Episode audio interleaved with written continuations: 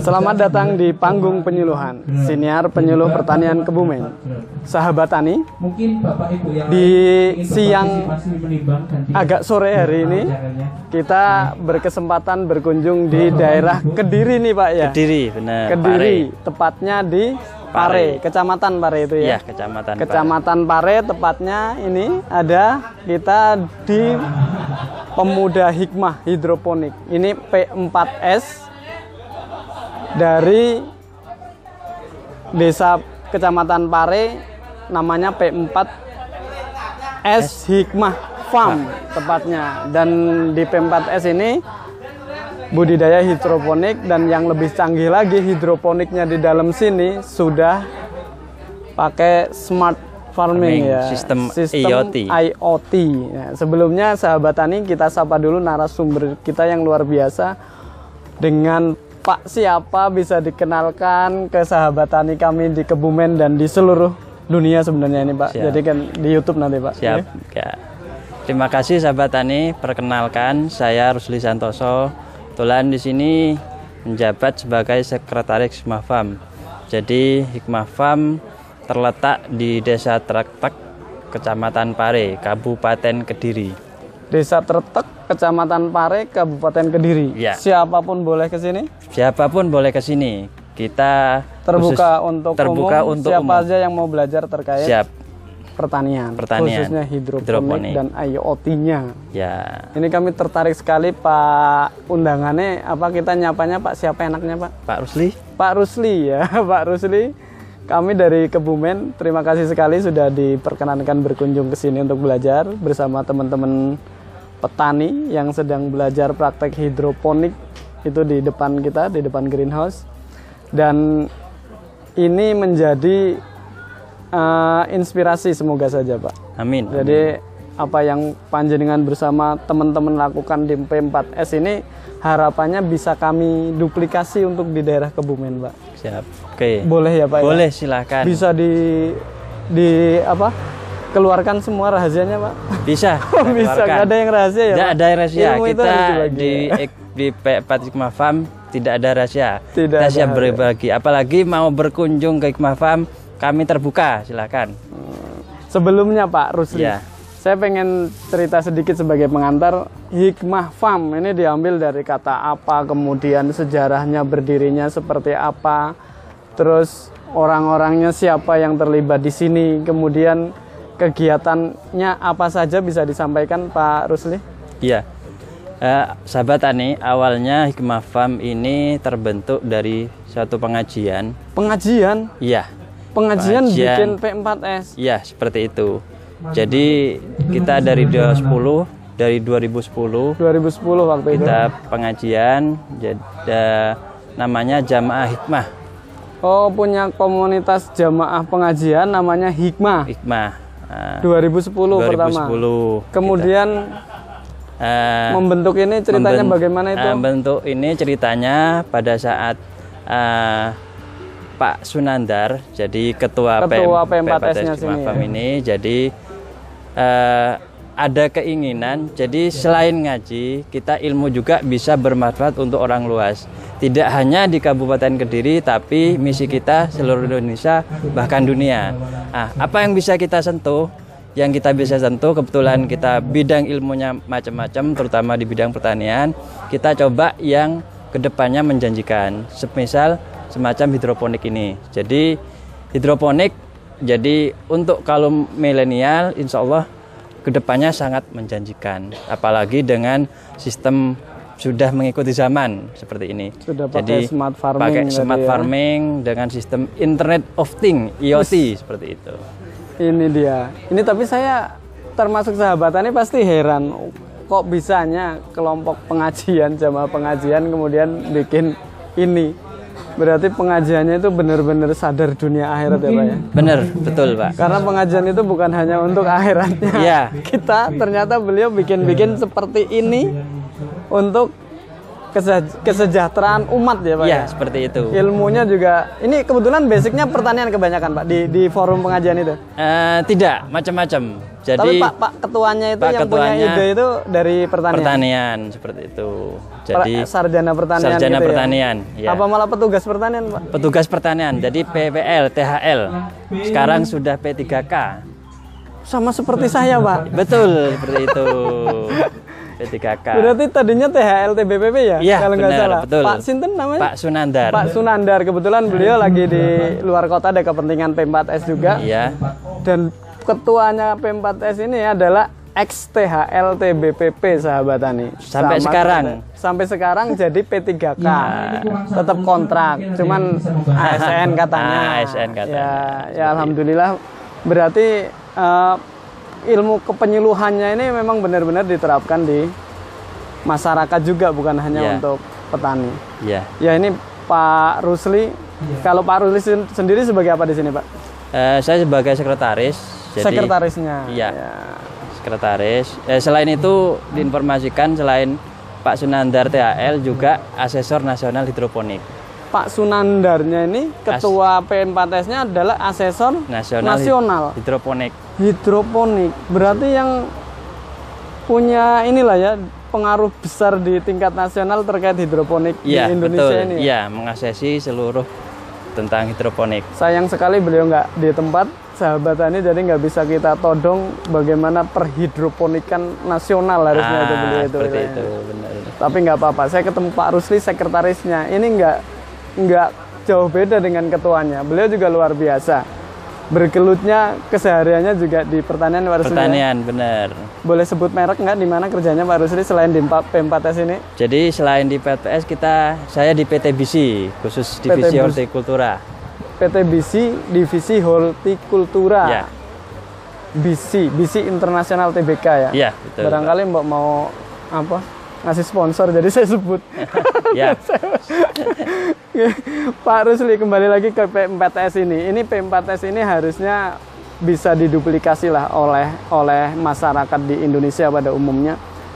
Dari awalnya pengajian kan berarti semangat P4S ini bukan hanya semangat apa duniawi belaka sahabat tani. Ini luar biasa. Kenapa sampai eksis dari 2010 sampai 2022 saat ini masih eksis terus dan informasinya masih punya pertemuan rutin terus bahkan sebulan berapa kali Pak Rusli? sebulan delapan kali, seminggu dua kali. Seminggu dua kali. Tunjuk tangan kelompok tani mana yang kumpulannya seminggu dua kali. Seminggu dua kali kumpulan mereka pengurus P4S-nya dan membahas bukan hanya terkait pertanian, tapi memang pengajiannya juga seminggu Dua dua, kali. kali. termasuk bahas, Bahas otomatis apa terge- terkait kegiatan, Kegiatan ini di, kita. di sharing juga selain pengajian ya Pak. Betul, betul, seperti itu. Ya karena memang motivasi akhirat itu jauh lebih penting biasanya Pak Betul. dan lebih langgeng seperti Betul, panjenengan. betul Pak, seperti itu. Semoga saja bisa diduplikasi oleh yang lain Pak. Nah ini langsung ke ini Pak yang Ya. kita sedang berada di sini sahabat tani. Ini luar biasa. Tadi agak panas sedikit sahabat tani. Otomatis nyala kipasnya tanpa ada bantuan apa yang mistis-mistis tapi nyala sendiri. Termasuk penyiramannya ini nyiram sendiri. Nah ini terkait apa yang kita sedang berada di sini Pak Rusli, kenapa P4S-nya itu memilih memilih jenis apa jenis usaha atau jenis apa yang dilatihkan kepada masyarakat terkait milihnya hidroponik kemudian pakai smart farming juga itu alasannya apa Pak Rusli? Alasannya intinya yang pertama kita sudah punya ilmu intinya tentang Pak Ketua tadi Pak Ketua asesor hidroponik. makanya ilmu hidroponiknya ditularkan di sini ditularkan satu ya. Pak, ya. Yang kedua mungkin semangat anak-anak muda sekarang tentang pertanian itu menurun katanya. Oh gitu. Kita coba dengan hidroponik supaya banyak anak-anak muda atau petani milenial mau bertani berterjun di pertanian, Dunia pertanian. terutama hidroponik. Karena apa? Hidroponik terus terang bisa mengikuti zaman katanya seperti itu. Jadi seperti yang kita tampilkan di Giros ini, kita sudah memakai sistem hidroponik tanpa kelahan, tanpa kotor pun kalau kita istilahnya ada petani berdasi, kita kelahan bisa seperti itu. Kalau mau pakai dasi ke sini nggak kotor sama kotor sekali. sama ya? sekali. Walaupun pakai baju putih nih nggak kotor Nggak sahabat kotor seperti itu. Ya. Jadi satu memang keahliannya di bidang hidroponik, ketuanya asesor tingkat nasional. Ya. Kemudian di sini berarti punya cita-cita regenerasi petani gitu ya. Iya, Joko? betul seperti Jadi itu. eh, mengingat pemuda-pemuda sekarang inginnya kan yang bersih, yang rapi seperti ini. P4S ini tidak mau ketinggalan bagaimana menyisir keinginan petani Petani. petani milenial. Milenial. Ya. Nah ini selain hidroponik ini kan tadi ada smart farming sahabat tani. Nah, ini greenhouse ini yang sudah kan tidak sudah harus ditimbang semua dan juga ada campur tangan tenaga manusia yang seperti di lahan-lahan biasa atau di greenhouse yang lain. Ini sudah otomatisasinya jalan ya. Iya, Tadi betul. kipas angin nyala sendiri. Betul. Ini pakai apa ini, Pak Rusli? Jadi kita pakai namanya sistem IoT. Jadi kita kerjasama dengan Xmatnot konsultan dari Malang. Oh ada konsultan IoT-nya ya? Iya, seperti itu. Apa sebut namanya? X Smart Note bisa di googling. Ya. Ini enggak promo, tapi memang adanya seperti itu. Adanya seperti itu. Betul. itu berarti kerjasama sama aplikasi itu ya? Iya, betul. Ada aplikasinya juga. Aplikasinya juga. Ini kami pernah wawancara di kelompok tani Macakal namanya di Lembang. Beliau juga pakai pakai konsultan gitu namanya Habibi Garden kalau nggak salah. Kalau ini pakai X Magnot dari asli dari Malang. ya. Nah, boleh sahabat tani kalau mau niru pakai itu dan ini alat-alatnya nanti kita shoot apa aja yang terdapat di dapur otomatisnya nanti Siap. Pak Rusli ya. Kemudian itu yang di yang di ada di aplikasi itu untuk kontrol apa aja dan bisanya ngapain aja Pak Xmanot Iya. itu Pak. Yang pertama tentu di hidroponik kita ngukur untuk kepekatan larutan. Jadi Larutan AB mic-nya ya. larutan abekma. Jadi nutrisi yang kita aplikasikan ke tanaman ini kita ukur kepekatannya. Kita pakai satuan ppm biasanya seperti itu. Yang kedua suhu dari larutan.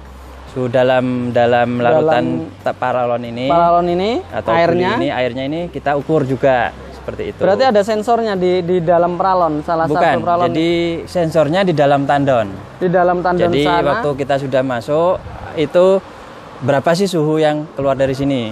Oh, Jadi gitu. otomatis dikembalikan pada suhu dingin lagi seperti itu. Jadi kalau sudah terlalu panas masuk ke tandon tujuannya tandon itu kita taruh bawah supaya larutan ini tetap dingin. Jadi kita tidak ditaruh di atas lantai, dipendem ya di, dipendem di tujuannya supaya waktu kembali ke tandon larutan ini tetap dingin. Jadi kita ukur suhunya tetap pada posisi stabil, tidak lebih dari angka 27. tapi di di dalam tandon itu ada sensor ininya apa Sensornya bukan di tandon, kita ada di luar. Oh, di Jadi luar. sensornya ada di luar. Kita nanti uh, waktu kita cek aja alurnya. Iya. Jadi ada sensor suhu, ada sensor pH. Jadi pH yang kita pakai di sini lima setengah sampai enam setengah.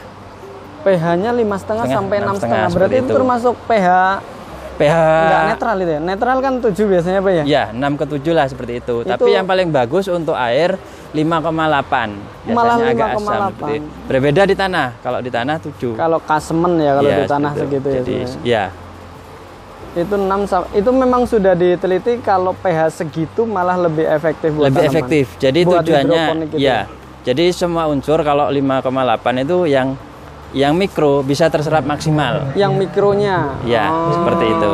Jadi tujuannya apa? Mengukur pH supaya suhu mikro apa?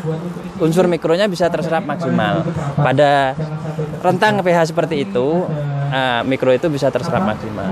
unsur mikro adalah unsur yang dibutuhkan dalam jumlah kecil oleh tanaman ya Jadi jadi sangat dibutuhkan. Keberadaannya penting. keberadaan penting misal untuk mempengaruhi uh, bagaimana ini menjadi lebih renyah kemudian lebih manis itu Ya. kerjanya unsur mikro ya Betul seperti itu. jadi kalau memang hanya makronya saja yang dominan biasanya pahitnya ada gitu. Ya, betul. ini pahit nggak pak Enggak, silakan dicoba. boleh nyicipin pak Oke, silakan. Halal ini, Pak? Halal, halal, halal. halal dan bersih. halal dan bersih ini tanpa pestisida Ya, tanpa pestisida. nggak ada kalau- hama penyakitnya ada. juga Jadi kalau terlalu banyak N biasanya ada getah putih kalau selada. Ini Oh, enggak gitu. ada, Pak. Ini dipencet pun nggak ada getahnya Nggak ada sahabat getahnya. tani. Nggak ada getahnya. Karena memang seimbang antara makro dan Mikro. mikro. Bismillahirrahmanirrahim. Iya, nggak manis malah nggak pahit. Iya, betul seperti Saya itu. nanam di tanah pak, Ya, cenderung pahit. ya. Mungkin kekurangan unsur mikro ya. Iya, seperti itu. Hmm, sambel, ada nggak sambel? ini luar biasa nih. Oke, ini tadi berarti ini sudah hidroponik tanpa kotor-kotoran tanah, pakai AB mic. AB mic-nya suhunya terukur, kemudian pH-nya juga terukur sampai beliau itu memperhatikan bagaimana pH yang ideal untuk serapan unsur hara makro dan mikronya itu di sekitar berapa pak tadi? Eh, 5 5,8 eh, Lima sa- 5,5 sampai 6,5. 5,5 sampai 6 setengah. Ini bisa dicatat sahabat tani sebagai tips berhidroponik biar lebih sempurna versinya P4S ini. Ya. Eh, alatnya Pak, ini alat otomatisasi. Ini saya ceritakan sedikit sahabat tani. Iya. Tadi kipas nyala sendiri. Kemudian cairan hidroponiknya itu AB mix-nya mengalir sendiri tanpa diperintahkan. Kemudian sampai suhu udara, suhu air, kemudian apalagi tadi yang di- bisa dilakukan oleh aplikasi itu tadi Pak? Eh, pH, pH, terus, Terus- kelembaban, kelembaban, cahaya, cahaya bisa ditangkap. Iya. Sensornya di mana Pak? sensornya sama dengan kipas. Jadi satu dengan kipas. Di atas sini atau di Eh, posisinya kalau saya boleh nyari? posisinya di dekat kipas itu. Oh di dekat kipas Ya, itu. kelihatan. Berarti Iya, di di, cahayanya Ah. di dekat kipas itu. Iya. Termasuk untuk suhu. Ya. Itu kipasnya dia akan nyala ketika suhu berapa otomatisnya, Pak? Jadi otomatis kita settingannya kita bisa setting. Oh, Jadi, bisa setting. Iya. Ada ada kontrol bisa kontrol lewat HP mau berapa ya. iya. Jadi kita setting di angka 30. Jadi di atas 30 kipasnya otomatis nyala. Ketika suhu ruang greenhouse ini 31 gitu misal Iya, langsung nyala. Nyala seperti itu. Nyala sampai, sensornya menunjukkan 30. 30 seperti Mati itu. sendiri. Mati sendiri. Luar biasa. Termasuk cahayanya. Cahayanya Nek cahayanya nggak disensor Jadi, dong. Eh, Atau gimana kalau eh, cahaya? cuman kita buat data aja cahaya. Oh, cahaya itu buat Jadi, data. ah, ah, Saat ini intensitas cahayanya berapa sampai gitu. ya? berapa look seperti itu. Idealnya itu luxnya berapa, Pak? Kalau misal untuk greenhouse kayak gitu. Looknya sekitar 2000 ke atas lah, 2000, 2000 ke ke atas. 3000 ya. Tapi kalau memang kelebihan gitu sekitar 4000 5000 pernah nggak, Pak? Ya biasanya enggak pernah sih kita Nggak yang di pernah. sini ya. Tapi normal-normal aja. Normal-normal aja. tapi saya lihat ada paranetnya, Pak, di atas itu Ah. mengurangi intensitas atau gimana? mengurangi intensitas karena kita jenis tanamannya. Sebelum ini kita tanam selada. Selada itu karena ini tipe dataran tinggi. Iya. Jadi kalau terlalu panas dia cenderung layu, biasanya seperti itu. Oh gitu. Iya. Jadi ini karena untuk tanaman sayur yang Yang biasanya di dataran tinggi, ya makanya di atas dikasih Ah, paranet. paranet. Tapi Biar- kalau nanti nanam misal tomat atau cabai di sini, tidak perlu parannya dibuka, di- butuh dibuka cahaya. Karena tergantung kebutuhan cahayanya tanaman gitu seperti- ya. ya seperti itu. Ya ini sensornya tadi bisa intensitas cahaya bisa ditangkap, kemudian suhu bisa diatur, suhu air tandon bisa diatur, ppm ya. PPM. Nah, ngomong-ngomong ppm, Pak Rusli. Iya. ppm ini kan apa ya termasuk kata kuncinya dalam keberhasilan hidroponik juga ya Pak Betul, Rusli. betul. Kenapa ada ukuran ppm? ppm itu part per apa? Million. Million. Iya. Jadi kekentalan cairan gitu ya. Iya, betul. Kekentalan cairan AB mix-nya. AB mix itu oh, kok ke belakang sedikit Pak Rusli. AB mix itu apa? A itu apa? B itu apa? Kenapa disebut AB yang banyak ditanyakan sahabat tani kan ngapain pakai AB AB mix tinggal pakai cairan langsung disorin gitu kenapa dipisah-pisah alasannya apa itu Pak Jadi AB mix itu sebenarnya kita kan pakai unsur ya. Jadi pupuk dalamnya AB mix itu ada unsur haranya ya unsur haranya. untuk tanamannya Jadi kenapa harus A dan B? Karena di dalam A itu ada unsur yang tidak bisa tercampur dalam B. Semisal di A itu ada kalsium. Itu CA. CA Iya. itu tidak bisa tercampur dengan fosfat atau sulfat. Dia kan sulfat mengubah. atau fosfatnya di B di B seperti itu. CA-nya di A Ya, dalam pekat itu tidak boleh tercampur seperti itu. Tapi kalau sudah di dalam encer kan tong, di tandon itu bisa langsung dicampur dengan syarat diaduk terlebih dahulu. Oh. Kita ngaduknya B dulu baru A seperti itu. harus B dulu Harus harus B sebenarnya sama saja karena Nah, karena kalau Di- udah di cairan lebih Iya, encer dia nggak bakalan Di B itu karena fos- fosfor itu kan tidak mudah larut biasanya. berarti yang lebih dulu Nah, diwaduk biar jadi larut dulu, larut dulu. fosfornya. Nah, ah, jadi takutnya kalau belum larut bisa bereaksi dengan masih bereaksi dengan CA-nya. Dengan CA-nya sementara belum larut. Karena Ya. larutan itu, larutan kental A yang mengandung CA tadi ya. Ya, kalsium, Kemudian B mengandung apa? fosfor, P. Fosfor. Itu ketika dicampur dalam pekatan larutan yang pekat itu berakibat apa? Kenapa Berakibat nggak boleh campur? Menggumpal biasanya atau bahasanya kalau di sobat tani itu biasanya bisa netral kasarannya. Jadi CA dan P-nya itu tidak berfungsi seperti itu bahasanya. Oh, begitu. bahasa Jadi bahasa bukan bahasa umumnya bukan hanya fisiknya menggumpal, tapi pengaruhnya nanti malah nggak jadi unsur bisa hara. terpakai seperti nggak itu. bisa terpakai oleh tanaman Nah. makanya dipisahin jadi nggak usah apa ya eh, ngeyel minta dicampurin Nah. sama penjualnya ya? Iya, seperti Pak itu. biar saya mudah dicampurin aja lah sekalian gitu. Nah, itu karena alasannya itu sahabat Iya, betul. nah itu AB mix tadi kenapa nggak boleh dicampur? Nah AB mixnya itu sampai pencampuran AB mix di rumah ini apa greenhouse ini itu sudah otomatis sahabat tani iya pak Rusli, ya? betul, betul. dan itu nanti ketika butuh berapa ppm minta kembali lagi ke ppm Iya. yang terpenting kan ya Ya, ini sebelum sebelumnya misal kita permulaan nanam hidroponik dari tray itu persemaian kita tanam itu butuh ppm-nya berapa Jadi untuk awal kita awal tanam di kita nutrisi kita nutrisi PM4 Farm itu awal tanam umur 1 sampai 10 hari itu 600 ppm. 600 ppm Nah, jadi boleh dicontoh ya Iya. dicatat 600 jadi ppm setelah setelah umur 10 hari sampai 20 hari itu 700 ppm.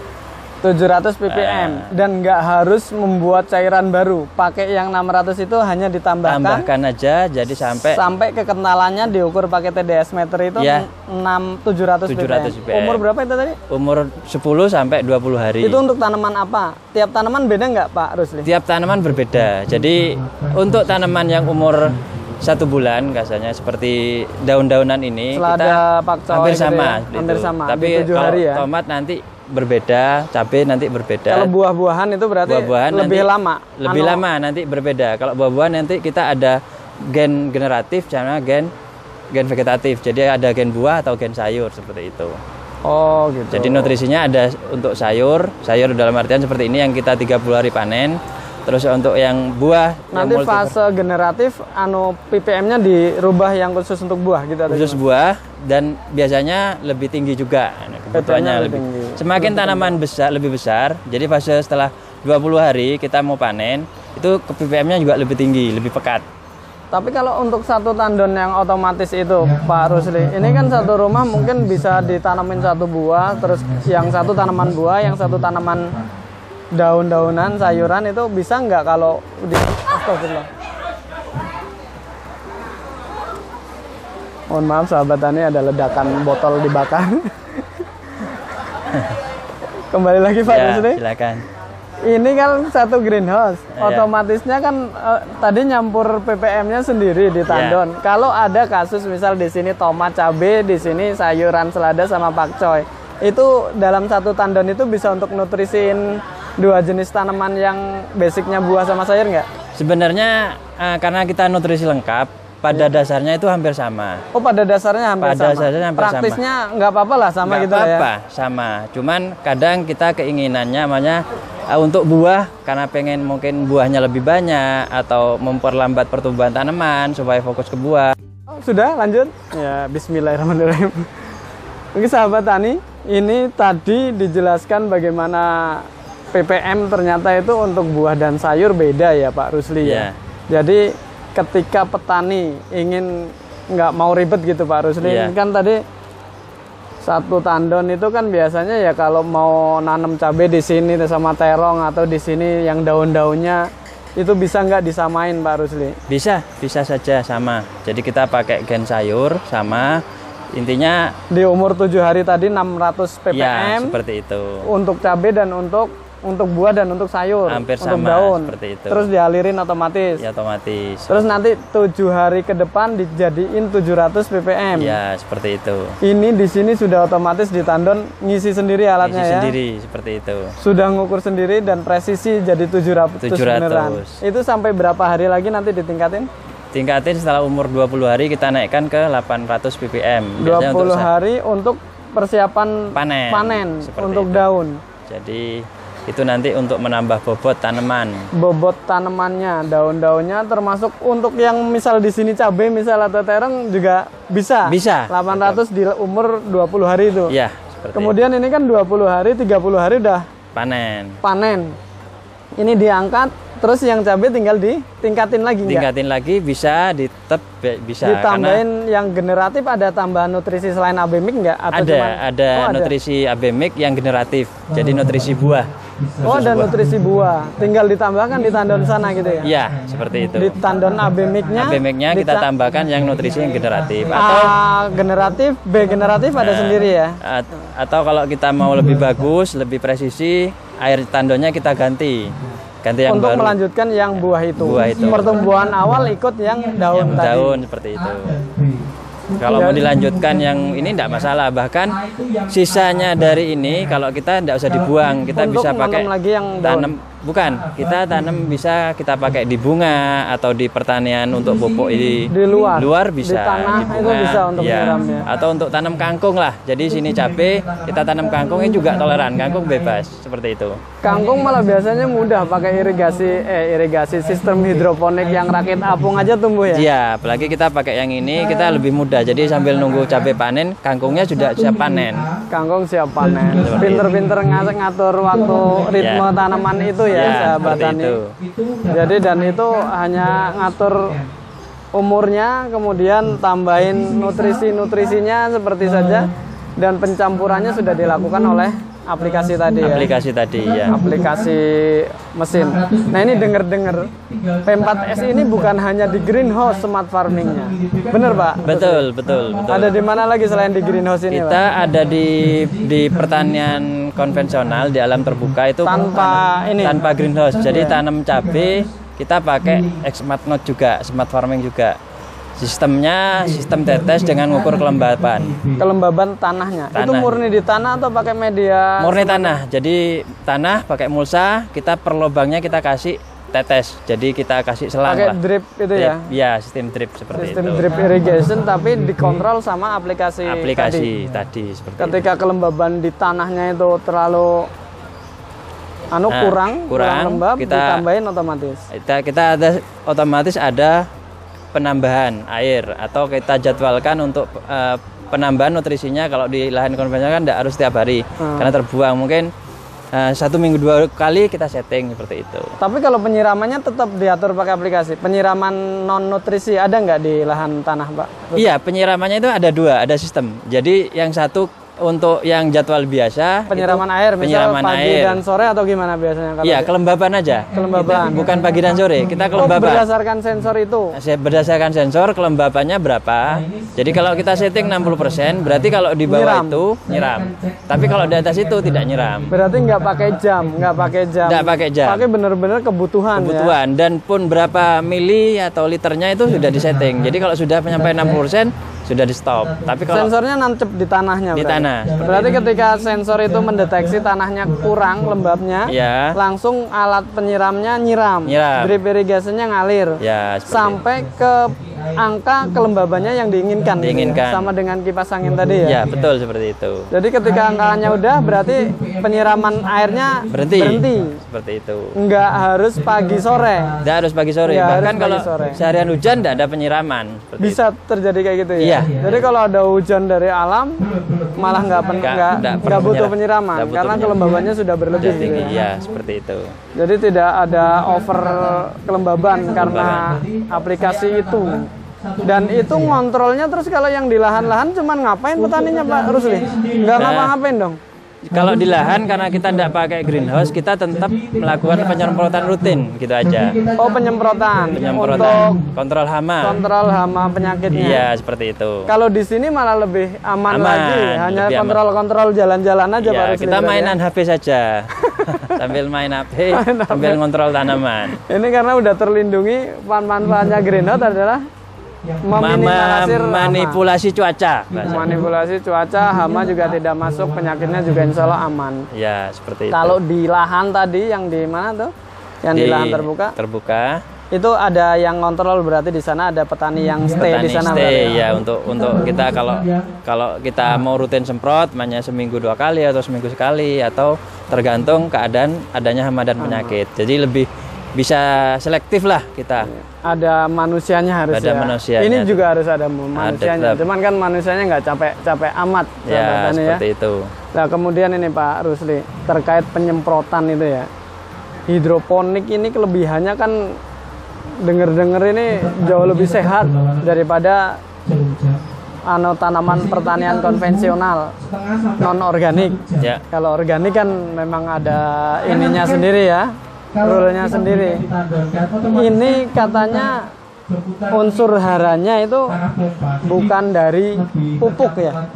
Kayak di petan di tanah, di pertanian konvensional kan ada pupuk-pupuk yang terkenal lah, yang viral di sahabatan ya ada NPK, ada urea, ada TSP gitu. ya. Kalau ini ini hanya pakai nutrisi namanya. Terus kalau bedanya nutrisi sama pupuk itu apa Pak Rusli? Kenapa nutrisi itu katanya jauh lebih aman daripada pemupukan pupuk-pupuk sintetis yang untuk lahan konvensional? Jadi perbedaannya di tingkat kemurniannya, purity. Purity dari masing-masing unsur seperti itu. Jadi kalau di NPK kita ada label 1616 itu berarti kan N-nya 16, P-nya 16, K-nya 16. Kalau di kita N yang dipakai itu rata-rata kemurniannya 98%. P-nya juga 98%, K-nya juga 98%.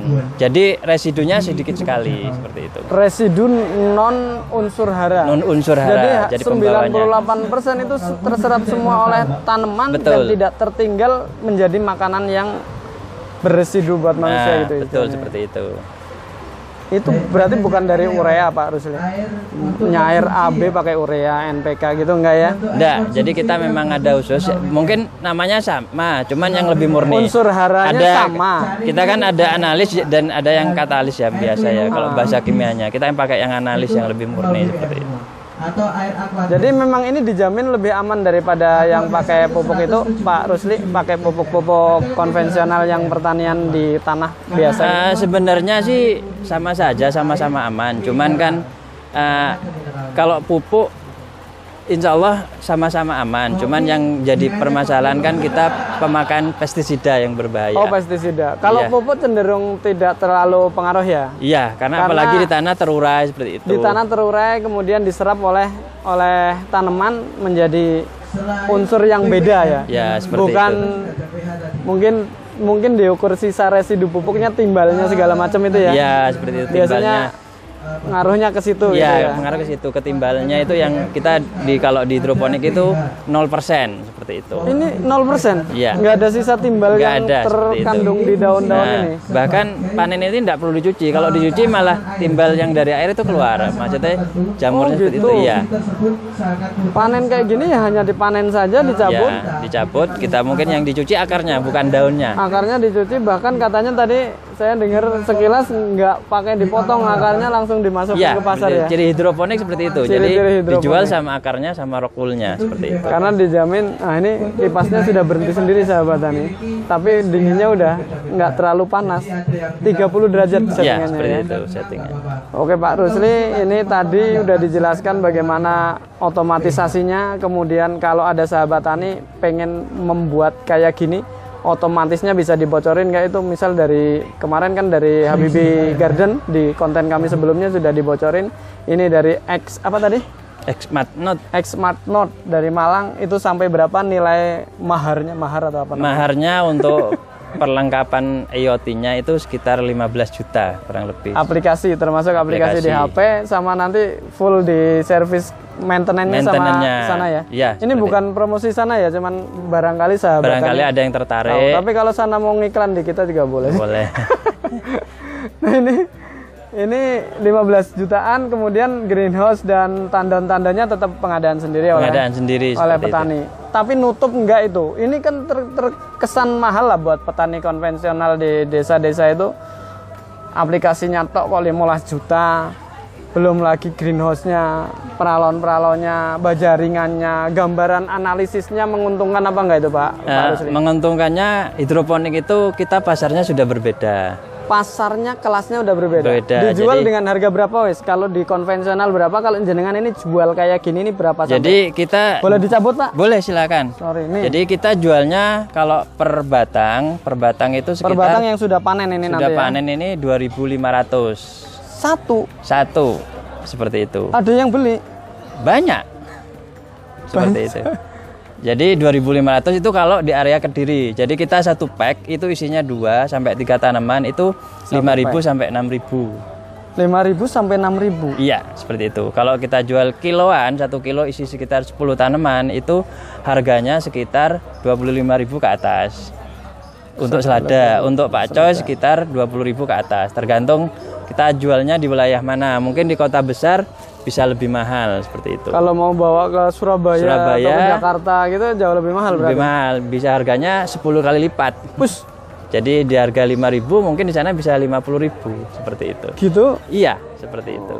Tapi memang harus punya pasar sendiri ya. Ya, Kalau pasar ini pasar kita selain di area lokal Pare, kita juga ke Surabaya. ke Surabaya, udah ada yang nampung ini untuk Sudah tempat- ada, seperti Jadi ini mau tanam berapapun masuk ke pasar semua ya, Pak? Ah, iya, kebetulan masih pandemi ini baru stabil, baru belum ketemu ritmenya.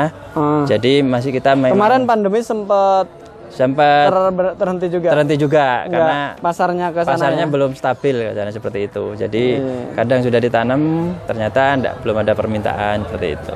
Tapi kalau di pasar biasa, kalau orang-orang yang nggak tahu mungkin dihargain berapa biasa juga ya. Eh, kalau selada, kalau pada kalau selada sih cenderung agak mahal juga. Ataupun pada saat ini Untuk ini resto-resto gitu paling ya. Iya, ini kalau di pasar yang lokal itu yang selada lokal mungkin itu jualnya per kilo sekitar sekarang harganya sekitar 10.000 Selada lokal. selada lokal. Kalau ini 25 ribuan kalau di pasar ya khusus seperti ya. pasar khusus. Kita mana resto, kebab itu seperti itu. Kita jualnya per kilo. Dan pasarnya di sini katanya sahabatannya ini dipotong aja gitu ya, Pak. Iya, seperti itu. Ini net, Jadi net di- diambil aja. Nggak apa-apa Ini. Nggak apa-apa, silakan. Jadi kita bersihkan ini aja. Kita tarik. Oke, silakan. Ini yang kita Eh, jual. kok dicabut Pak Rusli? Nggak apa-apa. Nanti dicoba di Maam, nggak apa-apa. Enggak, ini masukin lagi aja belum gede. Nggak apa-apa. Ini kayak gini manennya. Ya, Ya, praktek ya, manen ini. praktek manen. ternyata modus padahal pengen makan ini. Iya. ini dibersihin kayak gini dipanen sama rockwool rockwoolnya. Ya, sama Paling akarnya. hanya dibersihkan lumut-lumutnya sedikit gitu ya, Pak. Iya, betul. Ini langsung di packing, di packing. Ya, dimasukin plastik, plastik. dipasarkan langsung Ya, dijual. itu. Satu batang 2.500. Ya, betul. Kayak gini saja. Hitungannya tadi modalnya 15 juta tambah greenhouse tambah apa? BEP-nya berapa tahun kira-kira? Nah, menurut inilah ke- yang sudah terjadi di Pak Rusli ini. Yang sudah terjadi bisa kalau kembali kita modal bisa berapa semuanya itu? Ya tergantung pasar juga sih. Kalau kita pasarnya mau ke lebih luar mungkin 2-3 tahun sudah bisa BOP. Kalau jualnya jauh lebih mahal langsung ke kota misal gitu ya. Iya, seperti itu. Dua tiga tahun Sudah BEP. sudah terbayar semua ini Padahal greenhouse. ini alokasi greenhouse sama peralatan ini bisa bertahan sampai 10 tahun. 10 tahun, tiga tahun sudah nutup. Iya, Kurang lebih 15 juta plus standar plus greenhouse plus selang-selang ini berapa nominalnya, Pak? Eh, tergantung ukuran. Kalau ini kelingan buatan jenengan. Ada 50-an atau lebih Ya atau sekitar 100? segitulah, 50-an lah. 50-an. ke atas lah seperti itu. 53 tahun Ya, nutup nutup. umurnya 10 kita 10 tahun. tinggal tinggal menikmati tujuh tahun ke depan semua tinggal keuntungan gitu ya Ya, seperti itu. seperti itu ini cara bertani yang lebih cerdas sahabat tani ini udah terdengar azan asar di daerah Paris ini terima kasih Pak Rusli sudah berbagi ilmu Diambil aja. oh diambil aja Ya. bonus ini sahabat tani boleh dicicipin nanti kameramennya tuh yang pada kepengen tadi nggak nyicipin boleh nyicipin Terima kasih Pak Rusli Siap. ilmunya. Semoga saja bermanfaat untuk sahabat tani di mana pun berada. Petani Indonesia berjaya, sejahtera, bahagia. Penyuluh pertanian Kebumen, aktif, kreatif, inovatif. Saya Nur Bahadi Mustafa. Terima kasih Pak Rusli. Terima Matur kasih, sama-sama. Assalamualaikum warahmatullahi wabarakatuh. Waalaikumsalam warahmatullahi wabarakatuh.